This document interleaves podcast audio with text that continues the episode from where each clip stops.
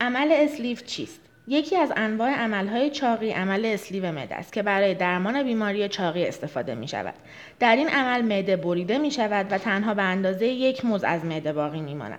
در این عمل بخش بالایی معده که در آن هورمون گرسنگی ترشح می شود برداشته می شود. پس نه تنها حجم معده کم می شود بلکه با تغییر در ترشح هورمون ها و متابولیک بدن اشتها هم کاهش پیدا می کند و بدن نیاز به غذا و گرسنگی رو کمتر احساس می کند در این عمل تا 80 درصد حجم معده برداشته می شود اما ساختار طبیعی معده تغییر نمی کند و همچنین دیگر اعضای گوارشی بدن دست نخورده باقی می ماند